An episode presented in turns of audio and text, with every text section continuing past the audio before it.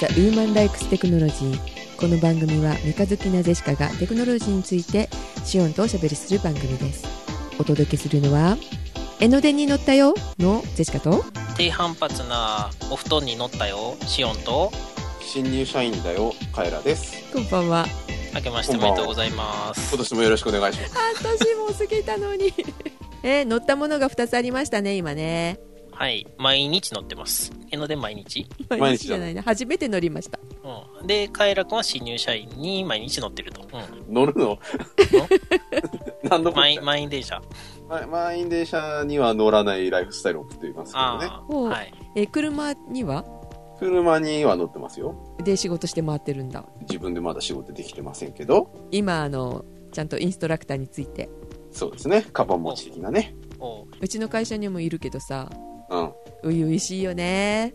自分自身に初々しさの自信はないよ。そう。まあ周りは思ってくれてるとは思うけど。まあ、自分は自分と付き合い長いからね。うん。そうね。初めてじゃないからね。うん。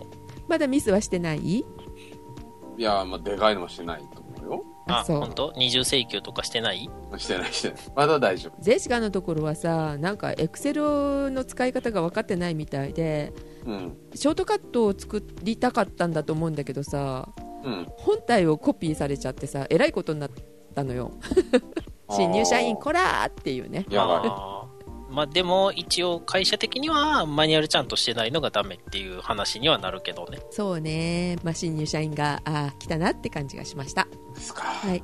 えー。とえでん？ジェシカね江ノ電に初めて乗ったんだけどはいはい。始発にまず乗り江ノ電の？そううん。藤沢からスタートしうん。藤沢に車を置いてねそこからスタートしたのよ、うん。うん。で鎌倉まで行きうん。でまた藤沢まで戻り。それでもまだ朝早すぎたのでもう一回乗り。意味がわからない。で来たり来たりそうそうそうそう。で2往復して、えー気になるところでちょっと降りてみたみたいな感じのことをねしてまいりましたがなんかね人気がありすぎてうん下の方を観光降りてから観光するのはねしんどかったんですが江ノ電はすごい楽しかったですあれなんかずっと海っぺりとか、なんか家の間とか走ってくんですよね。そうね海が見えるのはまあちょっとしかないんだけどうん。大仏とかが主に見えると。あ大仏も見えないな 大仏様もあの初めて行ってきましたけどねあのうん。うん京都と比べてすごい配管料とかが安いなと思いながらもありました。京都。京都って大仏あったっけ？え大仏っていうかあのお寺とかにね行くのがいいっていう。うん。京都は高くて、大体奈良は安いです。あそうなんだ。じゃあうん。奈良の大仏も行ってこうかな、そうそう。駐車場代とかが京都バカ高いんで。鎌倉も高いですよ。30分いくらとかなってるけど、そうそうそう。で離れたあの藤沢に止めてきましたなる。なるほど。江ノ電か。あの江ノ電のねアプリがあるのよ。え？江ノ電を呼べるとか？江ノ電動かせる？江ノ電のその駅にまつわる案内とかしてくれるわけ。ああ、え、それは、現在地情報とかが、そうそうそう入そう。っててそうリアルタイムでやってくれるみたいな。うん、ネットにつながってて Bluetooth が使えてないとダメみたいだけどね。あの、それこそ、美術館とか博物館でうん。最初に渡される500円ぐらい払ったら渡してくれるあれみたいなあんな感じ。感じあんな感じ。だね。ああうん。で、声優有名なやつを使うと。えっと声はしなかったあの文章でうんなるんですけどね。初めて乗るにはねいいかなって感じだったんですがでえっと紫陽花が今綺麗じゃない梅雨時で。ああ、そうね。ああ、あとコスモスね。え？おコスモスって秋じゃないの？コスモス咲いてるところは咲いてますね。北海道とかじゃなくて、いや、あの、奈良とかにコスモス寺とか有名なところあるんで、あーええ。そうなんですね。今日も道端で咲いてましたね。であの紫陽花のあの有名なお寺があるのでと思って入ったんですよ。拝観料を払って、おう。はい。そしたらね90分待ち。ん？入ってから？そう。入ってからそのお庭を、ま、巡るのに90分待ってってなってて、どこの、どこのネズミですか？ねテーマパークかっていうね感じですごかったですけどねであの配管料だけ払って 90分は待てず出てきましたけど。であの電車もね江ノ電の最初の始発から8時ぐらいまではすごい良かったんだけどそれ過ぎると、うん。まあ、観光地いろんなところがオープンするじゃない、はいはい。それからがすごい人が溢れ始め江ノ電が満員電車となり。あれがぎゅうぎゅうになるんですか？すごい本当に押し込められるの、えー、しんど。で。乗るのにも降りるのにも結構大変だったのでもう私12時には帰りました。っていう観光をしてまいりました。早いですよ。なんやろ早いけどね、まあ、5時半からこう動き始めたら結構な感じで見れましたけどね、まあね。うん、食べるとこもこう並んでたんでちょっと無理かなって。うん。っていうので離れたところに食べに行きました。う。平日とかに行くと良さそう平ですね。日の方がいいと思います。でまあ車だったのでちょっと北の方に上がりあれ？八王子があと十何キロっていうところまで走り。どこまで来たんですか？相模原？相模あ相模原原ね。かな、ああるよ。うん、あそこのケンタッキーに行きたくって。うん別に相模原じゃなくてもケンタッキーありますよ。いや違うの。相模原にあのケンタッキーの鶏辛亭っていうのがあるの。はうん。知ってる？あ、いや、知らない。存じ上げませんけど。ケンタッキーは鶏からじゃないんですよね。そうそうそうそう。フライドチキンなんだけど鶏辛あの日本風の鶏辛っていうかなんかちょっと変わったもんメニューが出るんですよ。で鶏辛弁当みたいなところも出てその店舗が、えー、と東京には何店舗かあるんですけども他のところにないのよ。でまあジェシカが住んでるところが一番近いのはあ神奈川かと思って そこ行ってまいりました、遠いな。あ。まあ、静岡と神奈川は隣なんでね。まあ、近いですよ。200キロぐらいしかないので。200キロかけて鶏から箱根を越え。を山越えしたんですね。行ってまいりましてで帰りもまあもちろんあの山越えし、うん。はい、自己渋滞にはまりうん。まあ日帰りで 遊んでまいりましたすごいなはい そんな感じで、えー江ノ電になってきましたお疲れ様でした。お疲れさんですよ。でしおんさんは何に乗ったって、ねトゥルースリーパーの、と正確には中反発かなうんなんか低反発、中反発、高反発かなんかぐらいがあって、はい。中反発のあのマットレスみたいなやつですよね。うん。うん。うん、あれをなんかいいような気がするので買ってみました。はい。いかがですか？うーん、眠りの質が変わった気はしますけど、疲れが取れてるかはわかりません。あれさジェシカもあの実家で使ってたんだけどはい。冬はいいんだけど夏熱こもらない？まだ夏になってないので、あの夏じゃなくてもしおんさん体温高いからどう？え、もうあれですよ、あの、タオルケットで寝てますよ。そうなんだタオルケットがないとちょっとヒヤッとするので、うんうん。あ今じゃいい感じなんだね、今いい感じで、うん。これから先どうなるかわからないけれども、ただやっぱり、その、普通のお布団と違うっていうのはわかるんですけど、なんか、起きるのがすごいしんどいっていう。うん。うん。どういうこと？しんどい。なんかわかんないですね。もっと寝ときたいってはなってますね。それで疲れが取れてるかって言われると、うん、よくわからないって。うん。で、なんかね、あの、キャンペーンの時に買ったんで、オムロンのうんウェルネスリンクっていう睡眠のリズムに合わせてピコピコなるうん目覚まし時計みたいな、うん。あれがついてたので、うん。そろそろ試してみたいと思います。はい。っていうか、試しておいてあったんだけれども、なんかうまく動いてないっぽいので、まだちょっとレビューできるほどにはなってないです。あの睡眠の質を管理してくれるやつだねそうそう。なんか、いい感じの時に起こしてくれるらしい。いつも寝起き悪いから改善したいなとは思ってますんでね。うんトゥルースリーパーはね、うん、本当に、あの、疲れが取れるかどうか全くわかりません。もうちょっと使ってみないとね、結不安構使っだわたんですけど、1ヶ月以上使ってるんですけど、うんだから今度はいっぺん暑いなと思ったらひっぺがして、あの、差を見ないとわからない。じゃあ夏も過ごしてみてそうそうそう。その低反発がどうなのかっていうのと、うん。その眠りの質のやつそうそう。オムロンのと、はい、なんかね、あの、テンピュールとかのやつは本気で高いので、ちょっと手が出ないんですけど、これは安いんで、うん。はい、割と、はい。えーお手軽にそういうのを試せると思います。で新入社員さんの乗ってる車は？じゃなくて？何レイズルークス？トラバントでもないですよ。トラバントじゃない。え自分が運転するの？ああ、することもありますよ。え、それは通勤じゃなく業務で？業務でね。人乗せるの？乗せるよ。おお金取るのやったら二種免許いるか。業務ってそういう意味じゃなくてね。うん。うん。いや、人乗せて業務やったら、あの、二種免許みたいになってくるのかなと思っただけで。ああなるほど。そういうわけじゃないですけどね。まあ、はい。今時だからナビついてるよね。ああ、ついてます、ついてます。じゃあ迷うこともなく新しい土地でも大丈夫。まあでもやっぱりちょっと道的に不安ですけどね。で、うんどうよお仕事？お仕事？うん。あんま言えないんですけど、いうん。あ、ほんま、あの、あれ、特定秘密のあれに関わるやつ？や、そこもそういう意味じゃないですけど。あの、なんか一生秘密を背負って生きていかなきゃいけないみたいなあれではないですけど、はい、はい。ないですけど、うん。仕事の中身うんなんていうより、うんその関わる人たちですね。うんはい。その同じオフィスの人とか、うんまあ、同僚とか先輩とか、あと関係者とか、うんうんまあいろいろいるじゃないですか。関係者っね。てなんだ、取引先じゃないのか。あまあとかね。まあいろいろあると思うんですけど、うんなんかね、変な人がいないっていうのは今すごい、なんか、物足りないです。意味がわからないです。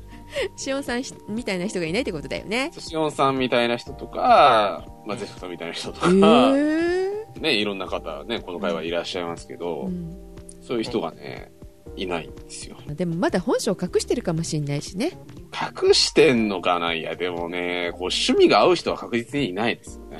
あまあ、それは、わかりますよね、割と。ううん。いや、多分、この、この界隈の共通の悩みだと思いますよ。同じような趣味を持ってる人は、電車とかで、あの、一両の端から端に乗ってても、空いてて、あの、目視できるんやったら、あってわかりますもんね。え？あ、あの人 そうや。そうなの？それはちょっと経験したことないけど。あ、本当？うん。うん。まあ、さすがに、あの、東京タワーとかに登って下歩いてる人とかやったらわかんないかもしれないです。うん。ちょっと遠いからね。うん。まあこれもまたね半年ぐらいしたら違うかもしれないからねえ実はみたい。いや、でもな、この、なんか、今までさ、そのね、中高とか、うん大学とか、うんあとこういうところとかで、普通に話してたな、なんだ？こういうところですよ。こういうところであはい。喋ってたような話を同じようにできるかっていうと、そういうわけではなさそうですね。ああ、ねえねえ、元少年 A のゼッカ勝った勝ったみたいなみたい話。な話はできないですよね。あ まあ慣れてきたらねまあもしかしたら話せる人が出てくるかもしれませんからあ、とりあえずそれっぽい人に目星をつけて、そうそうそうあの、飲みに誘ってベロンベロンに酔わしたら 白状するかもしれません。でそんな隠さないといけないような趣味なの私たち。うんそうだと思うよいや決してあのね、うんオフィスであの、朝礼とかでばらしてはいけません。むしろあの、職場の方を話してはいけないのじゃなくって、こっちの方話しちゃいけない方やろね。こっちーあが逆にね、一生背負っていかなきゃいけないよね。そうカルマが。そうそうそう。ポッドキャストなんかしてたんだみたいなそうそうそう。いや白い目で見られるかもしれませんからねいや、あのね、ちょっと話長くなりますけど、はいあの、宝塚をしてですよ。うんお？何回、はいえーみたいな感じになりますからね。ああまずねまずね。うんなんかいっぱい 変なものを抱えてるねカイラ君もう、なんか、もう人間、人間バカみたいなもんですよ。カラオケも行っちゃダメだよカラオケね、すごい苦労したんですよ、連れてかれて。ああ、え、ちゃんとあれですよ。一般の人と行く用のアカウントを別に作ってればいいんですよ。うんいや、だから、そのね、アカウントをね、切り替えるようにはしてますけど、はい。やっぱ元が元だからう、んその、新しくアカウント作ったところで、うん中身空っぽじゃないですか。うん200曲ぐらいじゃ足りないんですよね。え？え？だからメインメインのやつが200で足りなくって、そういう歌謡曲系のが200で足りなくって、3つ目作ろうかなって感じなんですよ。毎週行くんやったら、お金払って999曲とかのやつにすればいいんですけどね。うん。毎週は行かないんで。アカウント書いてくださいはい、まあ、切り替えますけど、ヒーローとか歌ってたらいいんですよ。はいということでですねはーい。今日ご案内するのはまあ、はい今季節柄ちょっと湿じ度が高くめっとしてますよね。そうですねうん。じめっとしてると出てくるのが年金ですよね。あれねっちゃねっちゃの年金ですか？アメーバ的な方。そうそう。ルリホコリ族の話とかをしたかったんですけれども、うんそっちじゃなくて、まずはあの、漏れた方の年金の話でもしようかなと。まずじゃあその年金問題はい。あっていうまかね、ううんん、あの、もう皆さん説明しなくていいですよね。日本年金機構っていう、あの、組織から、うんあの、個人情報が、まあ、ざっと150万件ぐらいうん漏れたっていう。ありましたねありましたね、はいっていうか今もう問題になっておりますが現在進行形ですね。はい。まあ、あれがなぜダメだったのかっていう視点が、まあ、もういろいろニュースで言われてると思うんですけどう、んうん。まあ、IT 系の観点から見て何がダメなのかっていう。うんうんうんなるほどね。まあ、まずは、えーっと、ジェシカさんは、えー業務上個人情報とか扱います？扱いますねうん。じゃあ、えーそれをなんか適当な Excel とかにペってコピーして、その辺に置いときますっていう。ああできないできない無理ですうん。で、さらにそれを扱える端末とかってインターネット見れますかっていう。あああのベッド分けてありますですよね。はいうん。それが、まあ、個人情報を、あの、ちゃんと分かっているところと。うんで、カイラ君のところは個人情報って扱います？扱うこと扱いますけど、やっぱあれですかね、法人格が多いですかね。ああ、法人格ね。法人格は個人情報じゃないんで、別にいくら漏れても問題ないですよね。うん、そうね。うん。まあ、むしろ、あの、登記とか、あの、会社概要とかで、あの、思いっきりばらしてることしか出ないですよね。そう、調べりゃ出てきますよ。うん。だけどどこと取引してるとか分かっちゃいけないっていう面では漏れちゃダメだよね、まあ、まあ、機密のものは一部ありますよね。うんうん。まあ、帝国データバンクには漏れてるぐらいのところぐらいしかないと。うん それが？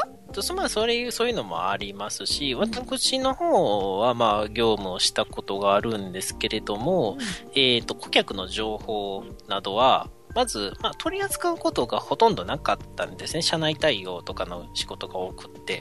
15年ぐらい前にはちょっとやってましたね。あの、うん修理の受付とかで、お名前書いてくださいとか。うん。でもその頃って、まあ、あの、そんなには、こう、がっちりやってなかったんで、うんまあ、それなりに管理はしてたんですけれども、今みたいなことではなかったですね。うんで、最近は、まあ、そういう個人情報を取り扱うことはないんですけど、逆にね、インハウス情報とかも、あの、すごいガチガチになってきてまして、うんインハウス情報っていうのは、社内の人間の情報ですね。うんうん。っていうのも結構、あの、無駄に持たない、うん持たない、作らない、持ち込ませないみたいな 三原則がそう。そう、各三原則みたいなことになってますからね。なので、基本的には、あの、使わない部署は、まずそもそも、これを使ってくださいって言われた時に断らなきゃいけないと。うんうんそれぐらいの意識でやらないと、まあもう無理ですっていう話なんですけどね。うん昔年金の消えた年金っていう問題がありまして、うんあずいぶん前ですけど、ありましたね。まあ実は多分収束してないはずなんですけどね、あれも。うんうん。結局原本あの捨てられちゃってるからどうしようもないっていうのがあるはずなんでう、ん。まあそれとかいろいろ不祥事がありまして、うん。で、えー何が起こったかというと、すんごいガチガチの運用で、うん今回漏れ聞こえてくるところによると、あ、私は日本年金機構には勤めてないので、はい。これもあの報道から知られていることぐらいしかわかんないんですけど、うんうん。どうもそもそも個人情報を取り扱う機会っていうのは、うん。インターネットにはやっぱり繋がってないと、おおそうなんだ、みたいですね。うんうん。じゃあどうして漏れたの？で、しかもそれを引き出すには、割と、あの、権限のある上司の人とかのパスワードがいると。うんで、どうして漏れたかっていうと、上司がパスワード貸しとかを行って、そのマシンから CDR とかに焼いて持ち出したやつを自分とこのオフィスのマシンにぶっ込んで、コピーして Excel とかに入れて、ファイルサーバーに入れてたっぽいです。出た今回のウイルスよりその前のことが良くないってことだよね。もうそもそもの管理がおねかしいと。ずさんだねずさんもそうなんですけど、あの、ガチガチにしすぎちゃダメなんですよ。例えば、オフィスのデデスクトップ端末が割と皆さんね、オフィス一人一台配給されるものが多いと思います。うんううんん。けど、その横に薄っぺらい新クライアント端末みたいな、うん雰囲気で言うと MacBook Air みたいなペラペラなやつ。うん普通のメーカーもんで言うと、えー NEC の Ravi Z うんみたいなやつをペコンって置いといて、それは専用のネットワークにつながりますよと。うん。もし会社の方の普通のインターネットにつながるやつにつなげても、うん。そっちではネットワークつながりませんよ、遮断されますよぐらいの仕掛けをしておいて、つなぐケーブルの色を変えて、こっちは個人情報用ね、みたいな。うん。感じで参照できるようにデータを持たない新クライアントとかにして、うん。そこそこ便利にやらせないと、うん勝手にまあ、あの、もうすでに起こったわけなんですけど、抜け穴作って、裏マニュアルみたいにしてやっちゃうと。うんうんというわけで、ガチガチにしすぎるのが問題ですと。うんお客様情報っていうかその個人情報を見なきゃいけないんだけどその見るためにはすごい手間がかかったので仕事がしにくくなったってことだよね、その人にとって。どの程度それが、あの、面倒だったのかが、実際のそのオフィスに勤めてるわけじゃないのでわからないんですけど、うん少なくとも現場の人間はそう思ってやってたようですね。そもそも、じゃあ誰が悪いのってなってくると、もちろんやったやつは一番悪いんですけど、そういうずさんな運用。えー一番悪いのは、そのパスワードを持っている上司が別の人間にやらせたのが、これ不正アクセス禁止法に抵触するんじゃないかっていう可能性もありますよね。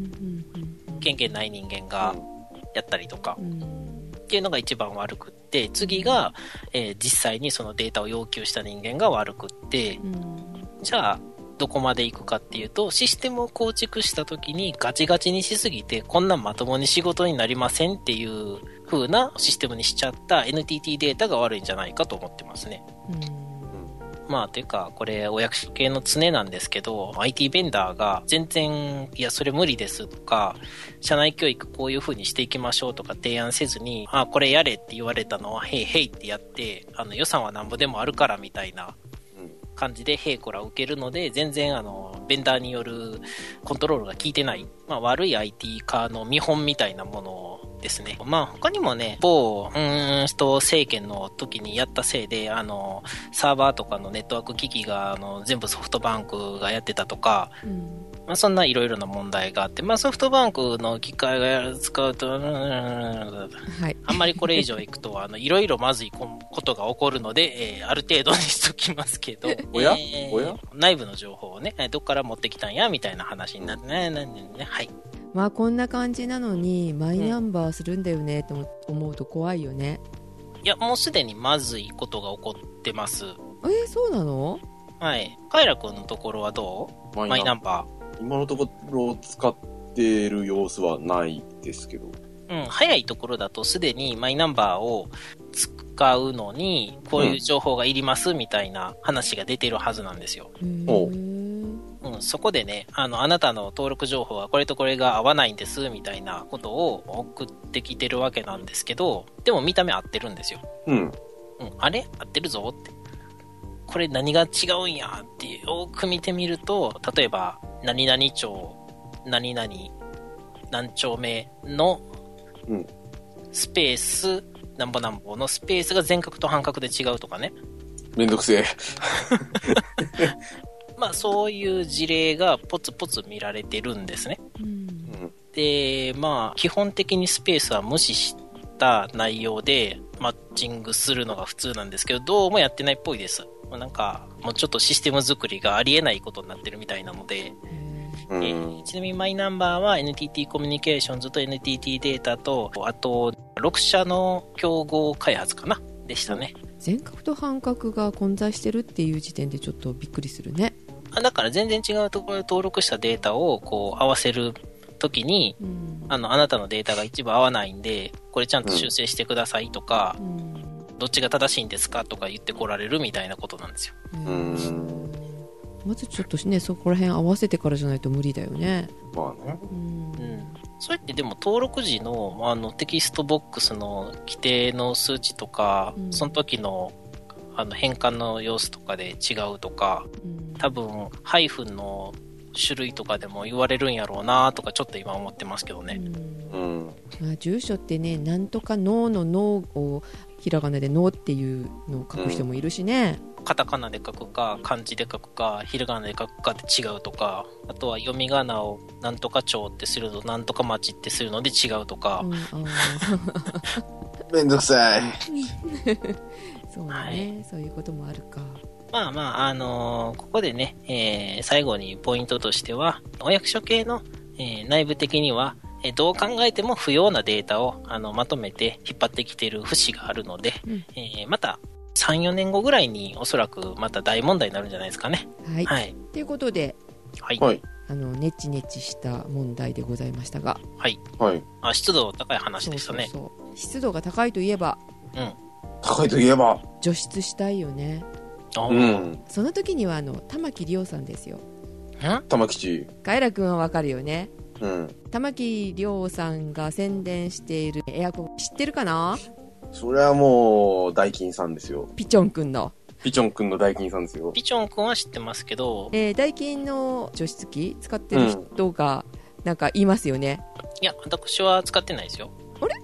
ションソンが空気清浄機、空気清浄あ機。それ空気清浄機かはい。はい空気清浄機どうですか？その空気清浄機の上に洗濯物とか置いてたら乾きそうなぐらいパワーがあっていいですよ。うん。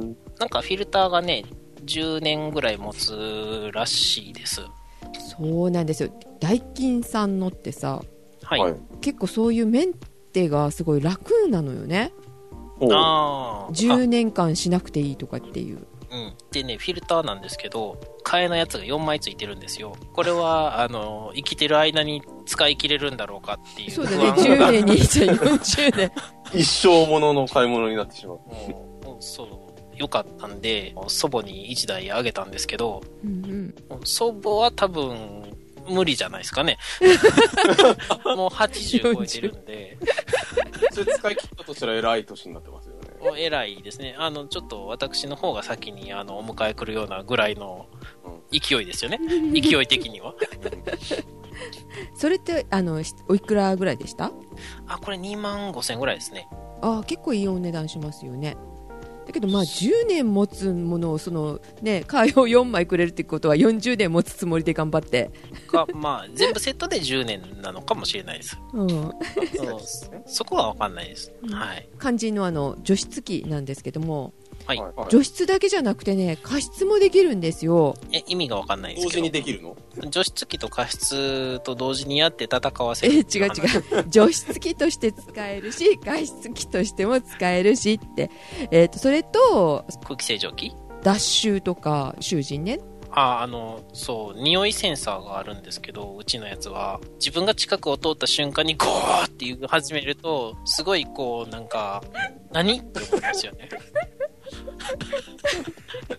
塩さん臭いんだ。反応しやがって。いや、何に反応してるかわかんないですけど。あウイルスかもしんない。うん。歩いたから畳とかの埃が立ったのか、外に出た時の花粉が舞ったのか、まあもしくは普通にね、あの、匂いセンサーに引っかかったのかはわかりませんけどね。うん。あのシオンさんのところのがついてるかどうかわかんないですけど今からあのご紹介するのはウイルスも取れるの。お、それもあの PM2.5 とか。でコロナウイルスにも効くかも？効くだろうってあの売ってる方は言ってらっしゃいましたけどね、まあだって、前に空気清浄機の話した時に、うん。なんか100万倍したらこれぐらいですよみたいな話してましたよね。でた、ウイルスの大きさ、大きさで引っかかるんであれば、もうほとんどのものが同じものなので、引っ掛けれるはずですからね、ああいやそうなんですね、おそらく。でその加湿と除湿って真反対だからこんなこと本当にできるのと思ったんですが、まあ、唯一らしいですよ。ダイキンさんで作ってるこの除湿除湿加湿器？え、ちなみに、あの、大きさはどれぐらいなんですか？大きさね結構大きいですえっ、と、縦が一見、あの、180センチぐらいあって、横が、それは。えっ、と、一見半ぐらいあって、縦がうん。69センチ。うん？うん。う横が41センチ。うん。ん。幅が34センチかな、奥行き。あ、うん。うちの空気清浄機よりちょい大きいかなぐらいですね。それも大きいのねまあまあ、大きい方だと思いますけど、本気の清浄機みたいな大きさではないですよ。うーんうん。ちょっと人一人分ぐらいの大きさのやつとかではないです。あとですね重さが結構あるの水が入ってない状態で2 2キロ、うん。うん。ちょっと重たいですよね普通の除湿機だと10何キロぐらいで済むんだと思うんだけど、はい。えー女性がこう持ち運びするのに抱え上げるのはちょっと厳しいなと思って、ほうほうん大きさはちょっとありますねう。うん。だけどね加湿器ってさはい使ったことあります、うーん。ゼロではないぐらいです。うん加湿器ってさ結構あの水を中に入れるからカビとかが結構気になるのよ汚れそとかうですね。はいあの、特に口とかが小さいやつだと、うん手を入れて洗えないんで、うん、これね除湿した水を使うことができるのキャッチリリース。自給自足。手間はかからないからすっごいいいんだけどどうかなと思ったんですけどもこれね除菌して使うらしくはい。でぬめりとか水垢を抑える銀イオン抗菌剤とかが使ってあるみたいなんですよはいはい。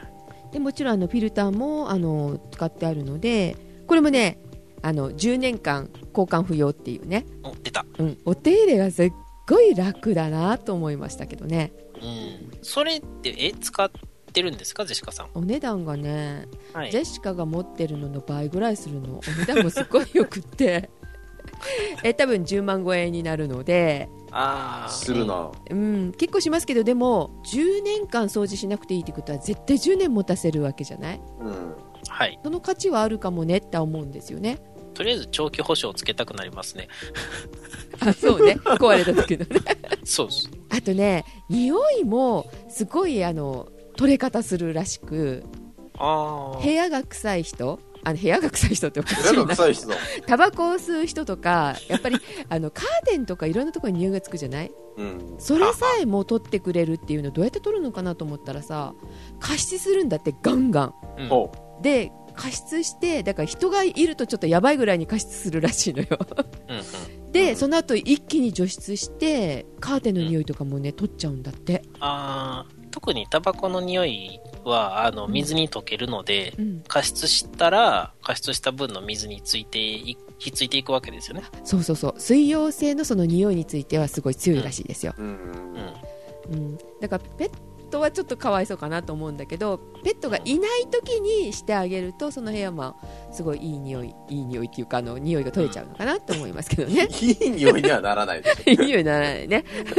あとは、あのーパソコンと同じ部屋には置きたくない感じなんですけど、ああそれは家電製品にちょっと気をつけた方がいいのかもしれないね、あんまり湿度が高すぎるとダメですしね。うん、動いてない時だったらいいけどね動いてる時だったら大変かもね、はい。で、なんか洗濯物乾きますよね。そう洗濯物もすごい乾くからねいいですよね電気代もそんなにかからないみたいですうん、なんやろ、ゼオライト的なやつかしら。いやじゃないんですよこれゼオライトは使わないんですってほコンプレッサー？う、コンプレッサー。はい。ゼオライトを使う場面ってさどんな時かっていうと、冬なんですってうん。温度が低くなるとコンプレッサーでは除湿できなくなるのかな？うん。うん。うん。うん。なのでゼオライトを使うらしいんですけどはい。ジェシカはねハイブリッド型を使ってるんですよだからどっちも使ってるんだけどそうんのゼオライトが動く時ってほとんどないそうです、うんなのでコンプレッサーの方でもう十分です、なるほど。はい、でこの除加湿空気清浄機なんだろう、空間安定装置みたいな感じの名前に、新しい名前にしちゃったらいいんじゃないですかね。クリアフォース Z っていう名前がついてますけどもね、フォース？はいお値段は可愛くない。うん、でお値段も可愛くないし場所も取るからどうかなってねちょっと迷いながら見てたんですけどそうですね。子供が体操座りしてるぐらいの邪魔さ加減はありますよね。結構圧迫感あるな。まあでも、まあ、あのそろそろジェシカのところも10年ぐらいになるかなと思うからそろそろ壊れるかもしれないから後継機種としてはこれいいかしらってって思ってるんだけど、はいはい。その大きさとその値段でね迷って見てたらねなんとこの機能が丸ごと入ったエアコンがございましたまたなんか機能増えた。そうこれが玉木亮さんが宣伝してるはい。ウルサラセブン。うる、うる、ウルトラセブンじゃないよ。潤うっていうのと サバサバじゃない、サラサラする。うん。あっていうことでウルサラセブン。というエアコンが出ておりましてあ。はい。これは丸ごとその空気清浄、えー、なんだったっけ？除加湿囚人。長い。清浄機が丸ごと入ってる状態でプラスエアコントロールしてくれるって。暖房ぬ冷房。ぬくめられるし、冷たくできる。冷たくできるっていうね。ん？うん。あれってエアコントロールでしたっけ？エアコンディショナーやと思ってました。ああそうだね。エアコンディショナーですね。はい。うん。をしてくれるっていうねエアコンが出ておりまして。さらに、温度の工程まで。性能もねすごいの。今エアコンってこんなことになってるのかと思ってびっくりしたんですが。はい。エアコンってさある程度こうしあの涼しく、まあ、例えば今暑いからまあ24、5度ぐらいに設定して温度下げるじゃない、はい。である程度の25度ぐらいになった時って蒸し暑く感じる時がない？常に蒸し暑いと感じてるんですけども、そうだ 一旦切ったりとか、まあ、せずにずっとかけてる場合なんだけどその温度を保とうとしてるみたいなんだけど暑さをちょっと感じる時体が慣れたのかなって一瞬思うんだけどはいはい。そうではないらしく温度は下がるんだけど運転を弱めにしちゃうから除湿しない状態になっちゃうんだってああ、湿度が上がるってことですね。そうなので体感的に温度が上がっちゃうわけよねうんうん。湿度が上がっちゃうからでそれを湿度を下げてしまうと、うん。温度は下げずに湿度を下げてコントロールするっていうね制御が入ってるそうです。プレミアム冷房っていうらしいですけどね。なんかまたややこしい名前でした。ね。プラス、あのー制御の性能制御能力が上がったせいで、はい。まあ、6時ぐらいに家に帰ったとするじゃない？で寝るのが12時ぐらいになるとしてエアコンつけっぱなしだったら、あのサーモスタットが効いて一旦止まったりっていうのを感じることありますか、つけっぱなしにする人いるかしら？つけっぱにしないですね。あそっか、同じく？限界まで扇風機で我慢して、うん、限界かなって思ったぐらいで、うん。氷とかもくもく食べて、で、それでも無理だったらエアコンつけますね。あーそっか。エアコンってつけてその設定の温度にするまでがすっごいパワーかかってえ電気代もかかるんですって。はい。だから一旦そのかけておいて一定の温度でずーっと保っていく方が電気代がかからなかったりするのよね。まあ、だから朝の6時ぐらいとかの一番寒い時にかけとったらいいんですよね、夏は。あまあ確かにね、うん。ん。あもうちょっと話を戻しますがそのサーモが効いて一旦その温度になるとウオンって下がるわけですよ。でまたウオンって上がったりとかってしていくのであの暑くなったり寒くなったりっていうのを繰り返してたわけですねはい。で、まあ、例えば、まあ、さっき言った6時に帰ってきて寝るのが12時だとしたら去年までのモデルはサーモスタットが5回効いてたんですってうんうん。で今年のモデルはそのサーモスタットが2回しか動かないという感じで上手に、えー、と室温コントロールすることができるようになったんですがそれが今度は何ていう名前やろうさ。名前なんだったっけ忘れたけど 忘れたんかい。あプレミアム冷房の中に入ってると思うんだけどさはい。ピット制御とかなんかねいろいろね名前はついてた、まあ、でも名前は覚えなくていいと思うのはい。大だけど事じゃないの？大事じゃない。名前はいいと思うのよ何が大事かっていうとそのコントロールするその温度ね今まではまあ1度とか2度とかっていうような大きな幅でしかコントロールできなかったのが0.5度の単位でコントロールできるようになったんだってほうほうん今まで他の制御を使ってたらしいのよ他のメーカーさんのねはいでそれをあのダイキンさんが独自でまあなんかもう他にはないから作ってしまえって言って作ったらしく、う。まあ、ないものは作らなきゃですもんね。うん、で、今度はそれをあの OEM で出せばいいと。そうだよねうん。それと今すごい気温が年々上がってってるじゃない最高何度みたいなこと言ってるじゃない50度ぐらい。40何度って出てきてたりするでしょ？でそうなると冷房の能力が落ちてきてまともに動かなかったりするらしいのね。あ、でも負けちゃうのね。うん負けちゃうの。それが今度なんと外気温45度でも冷房運転あのスムーズにいくっていうのを作ったんですって。へ今年のモデルね。だからさ外国でも使えるんだよ。ーそれはなんかまた名前が。あ実はある。実はあるがだから覚えなくていいから。とまああの全部入れてプレミアム冷房でいいんじゃないみたいなね。ざっくりね。うんうんな感じでね。今年のはなんかすごい。どんどんどん良くなっていると。そう。あとね普通冷房って下に向けて冷気がいってっていう感じにしてるよね。直接当たる感じ。はい。はい。このエアコンって下から吸い込むんですって下からもって言った方がいいのか、ああ、上から出して下から吸い込むみたいな。そうそう体に直接当たらなくて対流ができて上手に部屋の冷え方も均等に冷えるようになってるんですってうん、うん。だから部屋全体が安定してくれるそうです混ざる空気が。そうそうそうえー、お値段が可愛くないと。あお値段はねピンキリ。一番高いのは二十何万とかってするんですけどはい。まあ、大きさにもよりますし、まあ、これはうちはいらないわっていう機能とかがあったらそれを省いてしまえばうんうん。安くで買える機種もありました。ジェシカはね一番上のが欲しい。けどねそれはまあできたら別に予算さえ考えなければみんな一番上のが欲しいと思いますけど。いい方がいいですよね。うん。加湿もできるしねって、なんかね、あとは、今の日本の家って、うん。割とスカスカしてるところが多いので、うん、目張りをしたり、二重サッシとかにしたりするといい感じだと思います。そうねうん。熱が逃げやすいですからね。風通しがいいんですけど。あそうだねで今ね冷房の話ばっかりしましたけどは。はいい。冬場暖房暖房。ついてます？もちろんついてますあーあ、よかったよかった。暖房した時ってさすごい乾燥しない？あそれはね、確かにね。ストーブとかそういうものに比べるとどうしても部屋を乾燥させる感じになっちゃうので温度だけ上げちゃってね、はい。ましてや冬場の湿度がないじゃない、うん。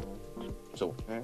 その時にまあみんなだから加湿器別に動かしたりするけどそれがこれは加湿器がだからついてるわけですよこのエアコン。なるほど。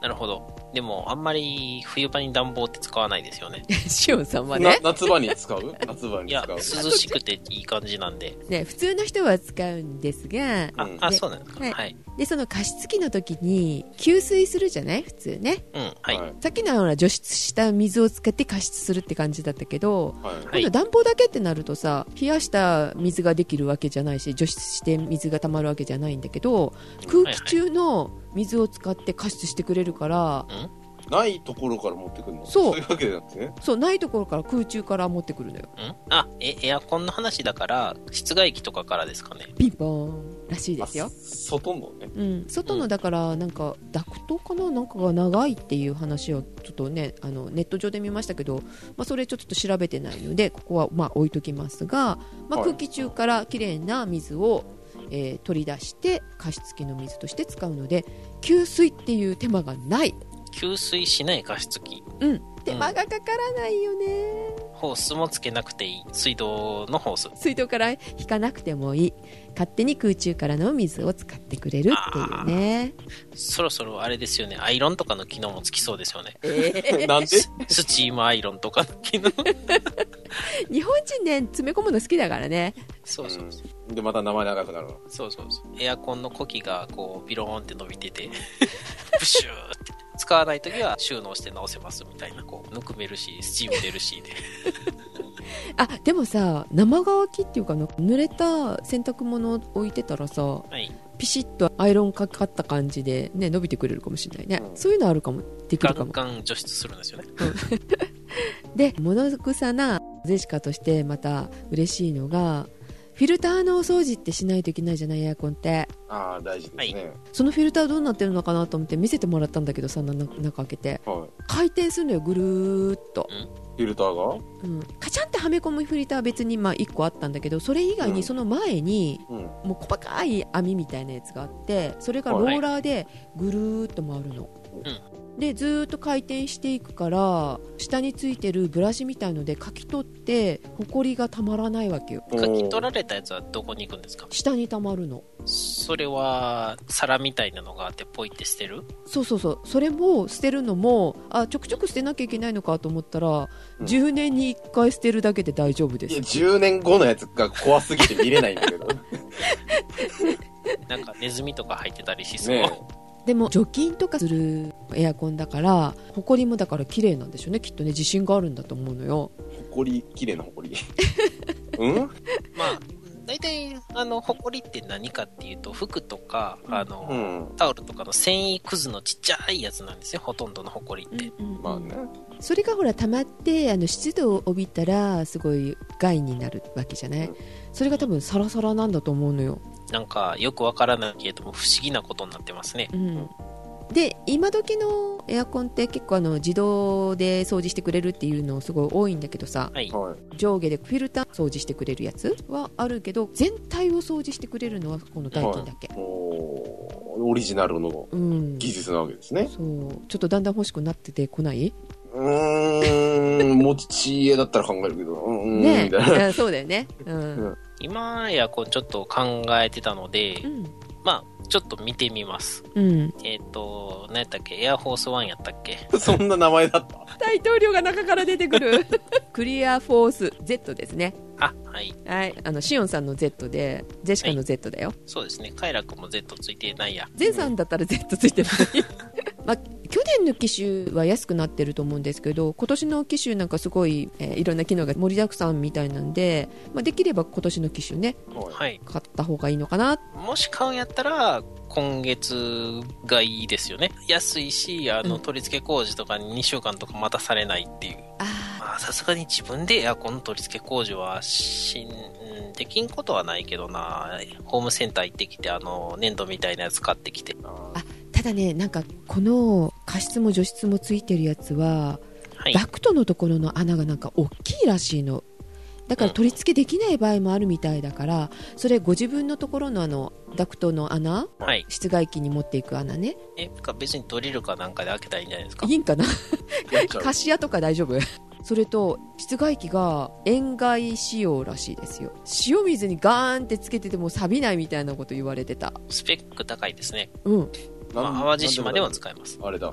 空気中の水分をうん取るみたいな時に、潮風でも大丈夫ってことだよね。あもしかするとそうだねあじゃあ、なんかついでに、あの、塩作ってくれたら、10年に1回取り出すの、潮。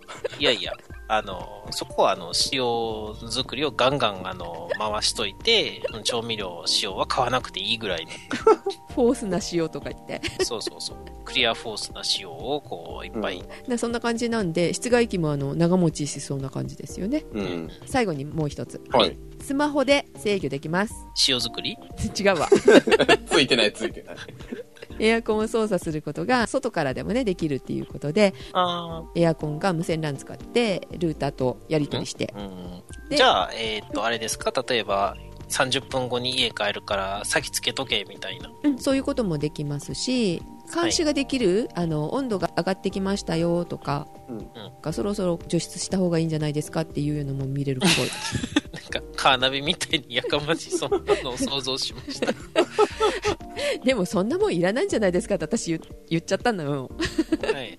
そしたらさペット飼ってる家とかすごいいいですよって言ってたあね、あまり寒いところとかさあんまり暑いところとかさ置けないじゃない、うん。ペットを閉じ込ーめておいてるところって哺乳いうか。類とかやったらまだいいですけど、うん。爬虫類系とか魚とかやったらいいかもしれないですね。あで、ーえー夏に？必要なもの？夏に必要なもの？必要なものは、うちわとアイス。あ、はい蚊取り線香。あ今蚊取り線香で思い出したけどはい。さっきのあのあれ？囚人機能すごすぎて蚊取り線香効かないんだって、ああ、全部。全部あの吸い込んでしまうらしいですうん蚊も吸い込んどけよ。夕方を横につけといてもらって、エアコンのところに虫が寄ってくるバチ。ン、バチ。バチバチ。また新しい名前が。夏といえばやっぱりあれじゃないですか？夏の歌を歌う人たちがいるじゃないですか、ああ、あの、季節労働者たちですね。ああ え、稲川淳二？稲川淳二、あれは歌なんか？まあ、夏。例えばですね、はい、はい。そういう稲川さんのね、うん。お話をさ、こうより、こう、臨場感のある場所でうん、聞きたいとか思った時に、うんあの、出力するさ、装置が欲しいなって思うじゃないですか。持って回った言い方ですけど、稲川淳二のライブに行けってことですか？違います。お？稲川淳二を連れてこいとかそういう話でもないです。結論から言うと、はいあの、ワイヤレスポータブルスピーカーのご紹介ですね。ワイヤレスなポータブルなスピーカはい。ー。うん。ん？それ Bluetooth ってこと？Bluetooth で飛ばせるんですけど、え、大きさは縦60センチの横50センチの奥行き30センチぐらい？なんかさっき聞いたぞ、それ。えっとね、外径がね、うん30センチの13センチの60センチぐらい？あ、60センチじゃないや。?60 センチでかいな。6センチ。奥行き、ぺったんこのやつですね。そうそう。あのーまあ、直方体の、うんはい。見た目がね、黒のと白いのがあるんですけど、どこの？メーカーはどこのやつ？ソニーです。で、え、横が30ですか？横 30×13× 6。縦がパー13高さ奥行きですね。高さが13センチで奥行きが6センチ。はい。で、幅が30。想像してるのは、今目の前にある外付けの DVD デッキのパソコン用のやつね。うん、大きいやつね。はい。なんかそれのイメージで、縦置きなんですよ、これ。あの、設置の方法が。はい。なので、立面が一番長いところで、はい。のスピーカーがついてるという形なんですけど、えそれなんで動くの？これね、バッテリー駆動なんですよ。あ、タイヤとかじゃなくて。走ってる。なんで、充電しといて、うんうん。で、線外して、で、これね、あのー iPhone だとか iPad のあの音をここから出力できるんですよ。うんまあで、コントロールもその iPhone だとかのそのアプリからうん。するんですけど、物理スイッチはないんですか？物理スイッチは基本的になくて、この、なんていうのかな、タッチパネルみたいなボタンがいくつかあるんですけど、基本的に操作自体は端末からやるっていうような製品なんですけど。うん。これね、音もそこそこいいし、あとすごい操作が簡単で、アプリからうん簡単につなげられるんですよ。アプリ立ち上げると、あの、このスピーカーですかみたいな感じで名前が出てきて、そこを押すと、メニューが出てきて、その iPhone の中の音楽を流しますかとか、あとね、あの、メニューでラジコのアイコンがあって、へーで、その iPhone 側でそのラジコの、なんていうのかな、ラジオ局を選択すると、スピーカーから音が出ると。今ちょっと見てるんですけど写真を、はい。はい。本当に出っ張りが何もないつるんとした形ですね切り分けた羊羹みたいな。黒、黒なの？黒。黒、黒い羊羹？黒い羊羹羹うん。ほこりがたまらなくていいなと思ってそうそうそうそうそう。で、この充電式でワイヤレスなんで、例えば部屋から部屋に動かして、そのまま音楽聴けるとか、うんこれは絶対縦にしてモノリスごっこがしたくなるやつだ。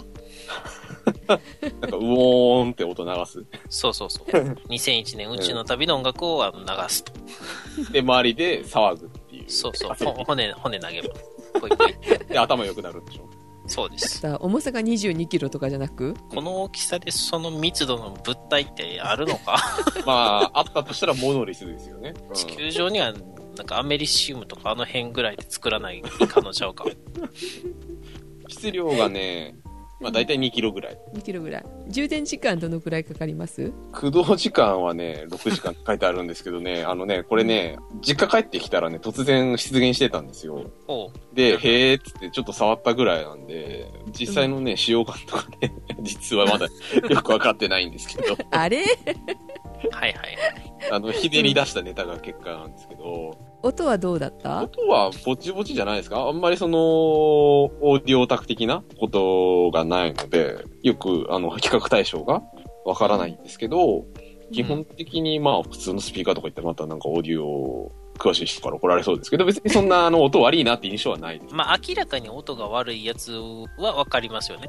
うん。こうつけたらサーって音がしててバツーみたいなね。うん。あの音がところどころ入る的な。そうそう。なんかそういうこともないし、基本的にそのワイヤレスで繋いでるんですけど、その通信自体も非常に安定してるし、うんんうんなんかブツッとかなんないし、うんうんいいんじゃないの？っていう。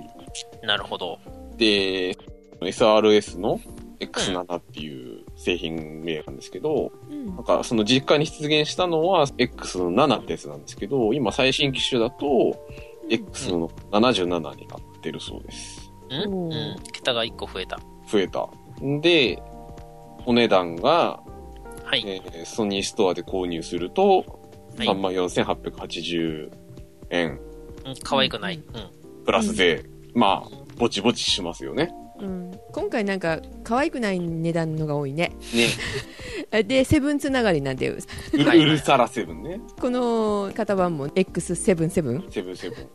うんまあでもやっぱりお値段のいい分いいんですかねいいんじゃないんですかね。見た目も面白いじゃないですか。うんうんこれ見てもらうとわかるんですけど、モノリス横置きしたみたいな感じなんですよね。間違ってあのかぶりついてもいけませんよっていうね、洋館でもないみたいな。もうなんかセブン、セブンの後にセブンセブンになったらもう FM7 しか思いつかないです。FM7? うん。昔あった、あの、パソコンで富士通のやつでね、FM7 っていうのがあって、あったねうんうん次は FM77 になりましたからね。あ そうはい。そっから来たの？多分そこからですね。あメーカー違いますけどね。とでオチもね良かったですねよかったですね。実家に出現したので、ちょっとす、もうちょっといじってみようと思います。はい。ということでお届けしましたのはジェシカとシオンと、カエラでした。おやすみなさいおやすみなさいお。やすみなさい。